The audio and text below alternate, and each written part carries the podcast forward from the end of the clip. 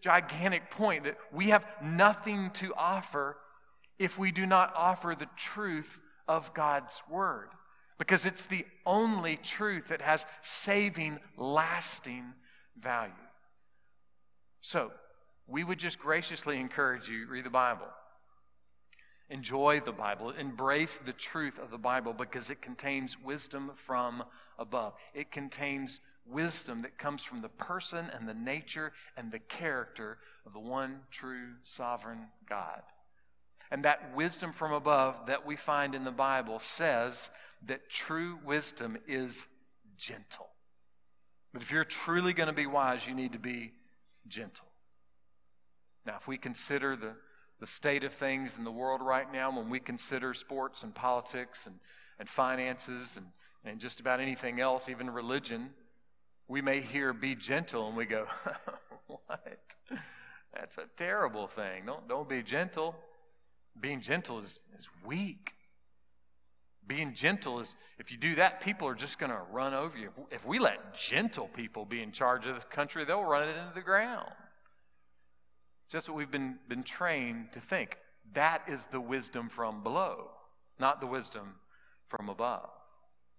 So, what does it mean to be gentle? Well, very simply, it means to be forbearing. You're able to, to put up with a lot. It means to be considerate, and it means to be humble. I heard about a, a, military research study that was looking at leadership in the military. And one of the things it found in the study was this that when you look at, at all the different personnel in the military, the only ones that advanced to the highest level of leadership all had one trait. One trait that they didn't find in the people that didn't advance to those levels. And that trait was humility. In other words, you can't be the proud, arrogant, gung ho man and woman and make it to the highest ranks because, in order to make it to the highest ranks, you need a sense of forbearing, considerate, humble, gentle attitude. That, that's, that's what you need. Robert Morgan defines gentleness like this Gentleness means staying calm in conflicts and kind in conduct. But that's not all. He goes on. And when we learn to do that, it reduces anxiety, it reflects Christ, it gets things done, and it pleases God.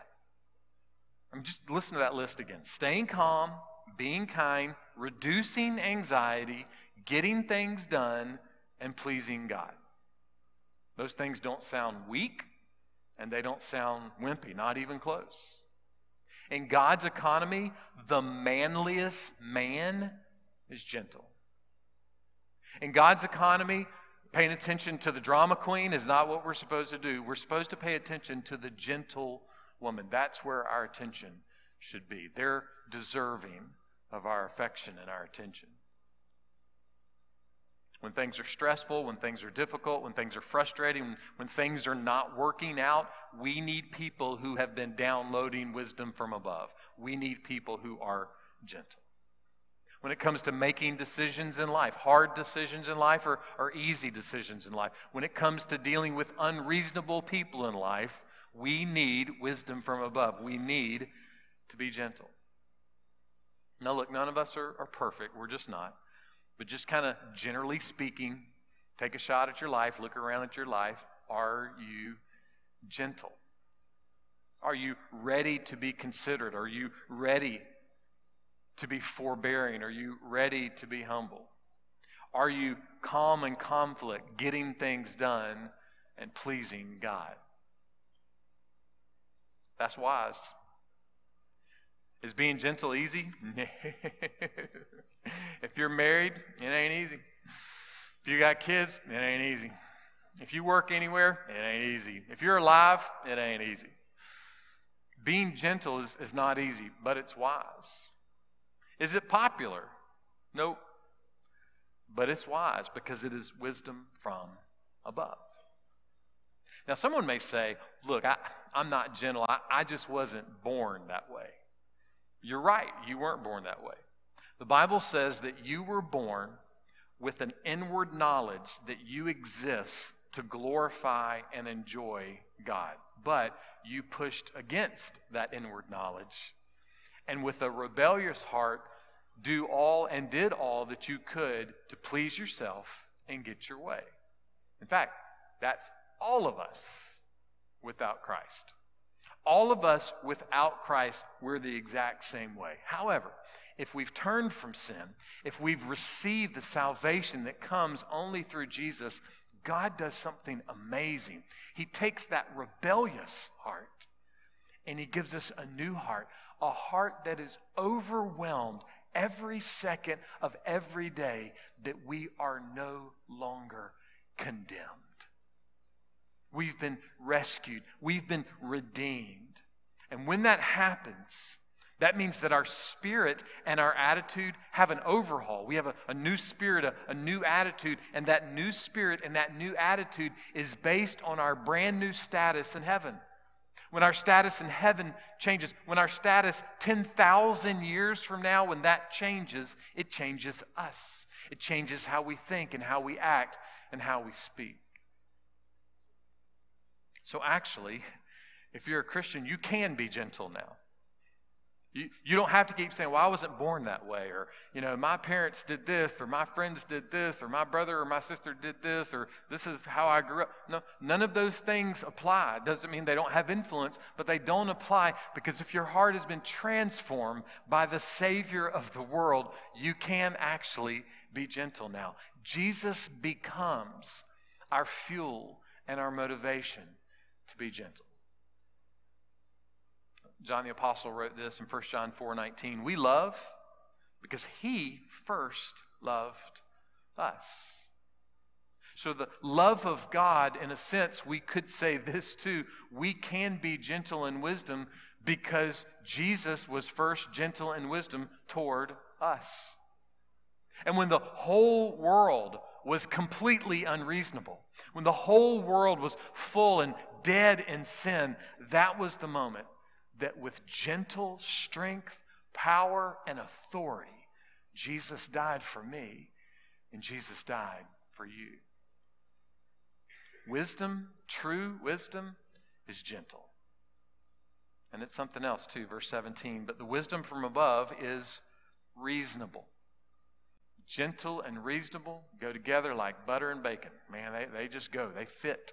They're like two sides of the same coin. In fact, we could say this being reasonable means that you're ready to be gentle. Like you're, you're ready to go with being gentle. Now, what does it mean to be reasonable? Well, it means that there is a willingness. One, it kind of means you're easy to work with, that you're willing to yield, and that you're willing to defer. It's the exact opposite of being proud and stubborn and obstinate. It's, the opposite of those things. So, just for the good of our souls, let's just put our cards out on the table here. Are you reasonable? Are you? Are, are you ready and willing to, to yield and to defer? Are you, are you easy to work with? Or are you more ready to be stubborn and obstinate and arrogant? So don't elbow anybody next to you, all right? All right we're talking, talking about you. See, the, the reality is when we look at our lives, we have to consider our lives before we consider everyone else's. I came across this question in my reading this week. When was the last time you received criticism without getting defensive? Just chew on that for a second. Think about the last conversation you had with your spouse, the last argument you had with your spouse or your kids, the last argument you had at work, the last time you were on I 26 in traffic. You know, when, when was the last time that you were criticized and you didn't get defensive? You know who the most stubborn, obstinate person in your life is? You. you know who the person who is most unreasonable in your life? You. Why would we say that? This is what God told the prophet Jeremiah, Jeremiah 17 9. The heart is more deceitful than all else and is desperately sick. Without Christ, and I would say even to a sense with Christ, our hearts are so selfish. We're, we're so sinful that we are desperately in need of wisdom from above all the time. We're desperately in need of being reasonable, like, like we need it. Counselor and author Rick Thomas once said this. He said, Unrepentant people can't help but be defensive. So, so we could say when we're being unreasonable, we're being unrepentant. And repentance means turning from something, it means doing the opposite of what we're doing. So if we're being unrepentant, that means we're unwilling to bend. We're, we're unwilling to say, I'm in need. We're unwilling to say, I, I need God's grace and I need God's mercy. To be unrepentant and be unreasonable means that we are unwilling to say, you know what, maybe the way I'm thinking or feeling or acting right now might be wrong. We're unwilling to say that. And, and, just to let all of us off the hook, we're all unreasonable. Okay? I am, and so are you. We're unreasonable people. We all have moments where we are unwilling to turn to God. We are unwilling to yield. We are unwilling to say that we are wrong. And that's not wise. That's wisdom from below, it's not wisdom from above. We all have moments, we all struggle. But let me also say this when we talk about being reasonable, we're not talking about not being accountable, okay? Being reasonable doesn't mean you just throw accountability out the window. We don't just say, well, you know, our spouses and our kids and our, our parents and, and pastors and politicians and athletes and celebrities and, and criminals and people at work and, and people at church and people at school and people in traffic. They can just do whatever they want, whenever they want, and I'm just going to be gentle and reasonable. That's not what we're talking about. There are times for accountability. There are times for justice. There are even times for war. But all of those things could be dramatically decreased if Christians, and I would even say non Christians, were more gentle and reasonable. Now, you may be thinking, well, that sounds like a fluffy fairy tale in our world today. And you know what? You're right. It does sound like a fluffy fairy tale. But is it true? It is absolutely true. You know why? Because it's wisdom from above. And the wisdom from above says that we should be ready to be gentle and reasonable because that is some of the wisest wisdom that exists anywhere. And so when we talk about being gentle and reasonable, we're talking about being the wisest that we can possibly be in any moment in life. So it's not throwing away accountability, nor when we talk about being gentle and reasonable, is it saying that we are avoiding the infallible truth of the Bible. Look, the world may get mad at us, non Christians may get mad at us or frustrated or, or aggravated with us when, when we are trying to uphold the truth of the Bible. They may say, well, look, that's, that's not relevant for today. That doesn't fit with our modern times. You're, you're just listening to some old ancient hocus pocus. But in those moments, those are times we cannot be bending. We, we have to be unbending with the truth of the Bible. We don't have to be loud and angry and spitefully unbending, but we do have to be gently and graciously unbending. Why? Listen again to these words from Matthew Barrett. Without the word, without the truth of the Bible, the church will not only starve, but it will have nothing of lasting saving value to offer the world anyway. We can't bend when it comes to the truth of the Bible because it is the lamp that we have for the world. We have to be unbending when it comes to the truth of the Bible because it's the only lasting saving value, the only lasting saving lamp we have to offer a dark world. But in all other things, outside of the truth of the Bible, God's holy truth, we can be reasonable. We can. God's truth is primary, and all other things in a lot of different ways are secondary, and we can be reasonable in secondary things. Now, someone may say, but you don't know my spouse. You don't know my parents. You don't, you don't know my kids. You don't know my boss. You don't know these people in my life. Maybe so. But for all of those people in all the moments of life, the question above all the other questions is this Do you know Jesus? Because if you know Jesus, that changes the moment. It changes what's happening. It changes everything. How? Well, think of it this way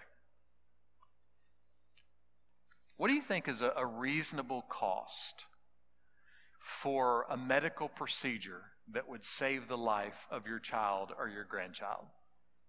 I mean, what's a reasonable cost? Or, or someone else that you love? But what's a reasonable cost? Would you say to the doctor, Doc, if you can do that thing for 10000 I'm good with it. Anything over that, now nah, we'll just skip it.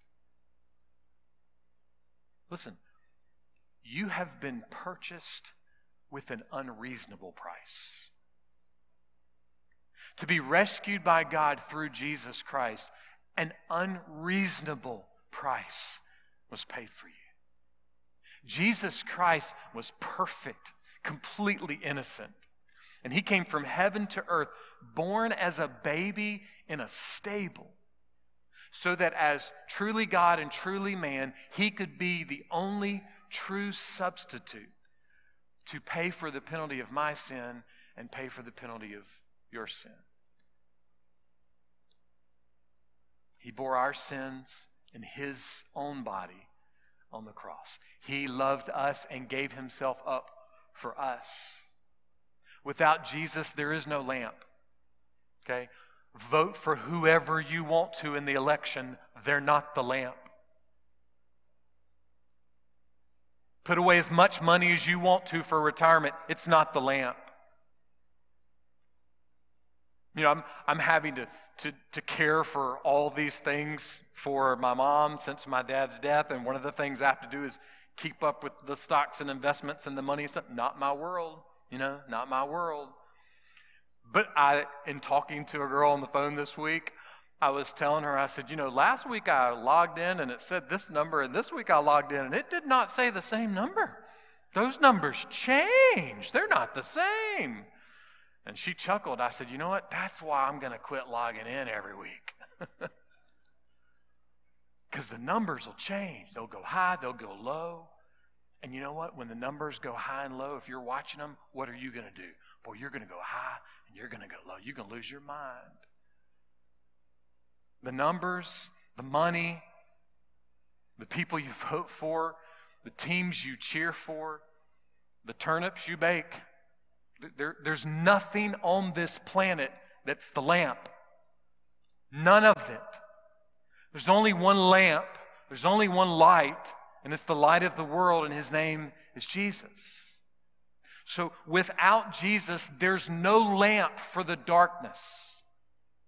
Without Jesus, there's no hope in this world or in the world to come. Without Jesus, there is no life after death.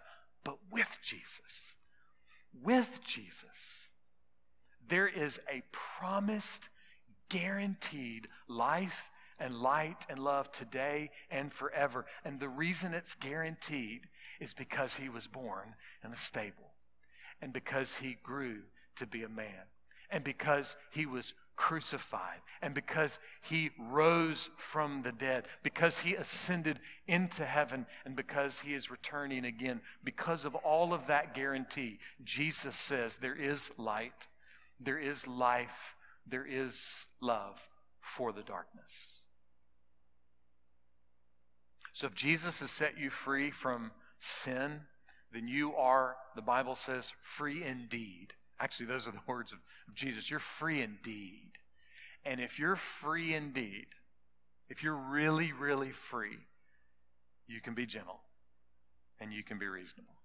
If you're free in Christ, you can be gentle and you can be reasonable. But you know, if we take a casual look at, at Washington, D.C., if we take a casual look at, at ESPN, if we take a casual look at Wall Street, that's not the flavor of the day. Being gentle and reasonable is, is not what we will see. Did you know that, that when you're on Facebook or Instagram or any other social media things, the algorithms that they've created around those things, when you click on something that you like, you know what it does? Hey, Dow likes turnips. I'm going to start sending him turnip recipes over and over again. See, it knows what you're clicking on, and it goes, you know what? I'm going to send them more stuff like that. Eh, not only social media works like that when you're searching things on the internet. And, and you know what that does? What that's doing is it's us surrounding ourselves with things we agree with.